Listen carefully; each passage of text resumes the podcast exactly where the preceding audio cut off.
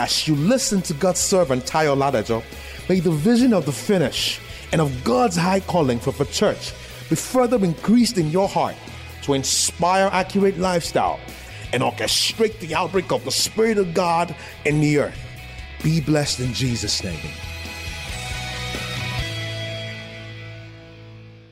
First Kings chapter 3, I read verse 3.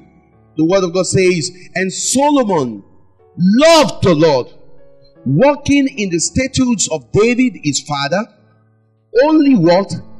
He sacrificed and burned incense where? In high places. Isn't that an irony? I know that. I know you love the Lord.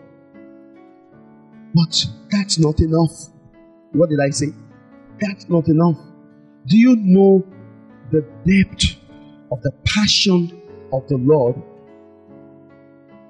Do you know the depth of the passion of the Lord in Solomon that motivated him to sacrifice a thousand oxen to the Lord?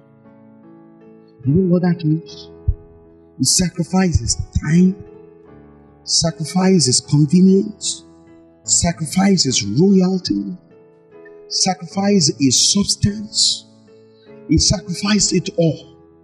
That that singular action revealed the bounty, revealed how buoyant, how substantial the love and the passion of Solomon was for the Lord. That was not in question. Praise God. Now, but there's a problem. You still burnt incense on the high places. You know, I, I, many of us love God, no doubt. But the truth is that many of us are still offering incense to graven images in our hearts. And that's where the problem lies. Amen. That's where the problem. If we do not dethrone the graven images, we do not overthrow the gold, the graven images, it's going to consume the love of God in us. It's going to dilute our passion for God and ultimately destroy our destiny. We have to watch it. As a matter of fact, the fact that you love the Lord makes you a target. We have to watch it. Hallelujah. Turn to First Kings chapter 13. Now, this is a prophet. You know, we all know this prophet, a young prophet from Judah. You understand? There was another old prophet from Bethel. You know, an old prophet from Bethel is somebody that loved God. He has a call of God upon his life. He's done great and mighty exploit for God. As a matter of fact, the Spirit of God rested upon him to judge the young, the young prophet eventually. The only problem here is that the glory of God has departed from these old prophets.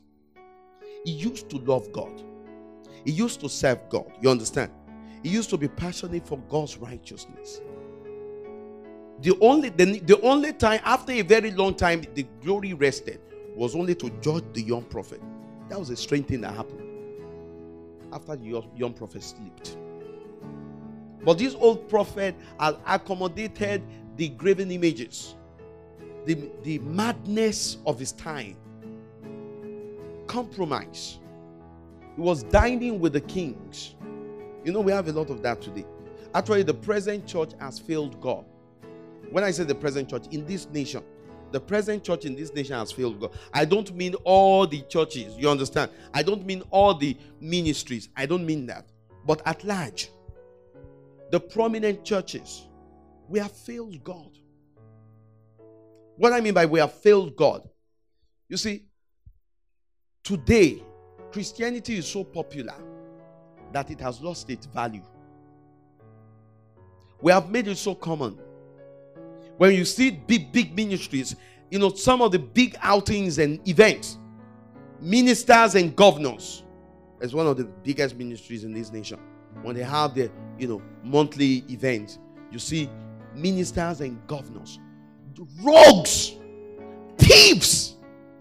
They are seated, they are given high seats. High seats. They are given microphone to address the people of God. What, a, what an abomination. You don't understand. When they come, but we don't, we hide the truth from them. We don't bring the word of the Lord to them. We don't correct them. You know, Isaiah 1, there's a big woe upon the church for that. You understand what I mean? Utterance of God's judgment. Thank you for listening to this timely word of the Lord.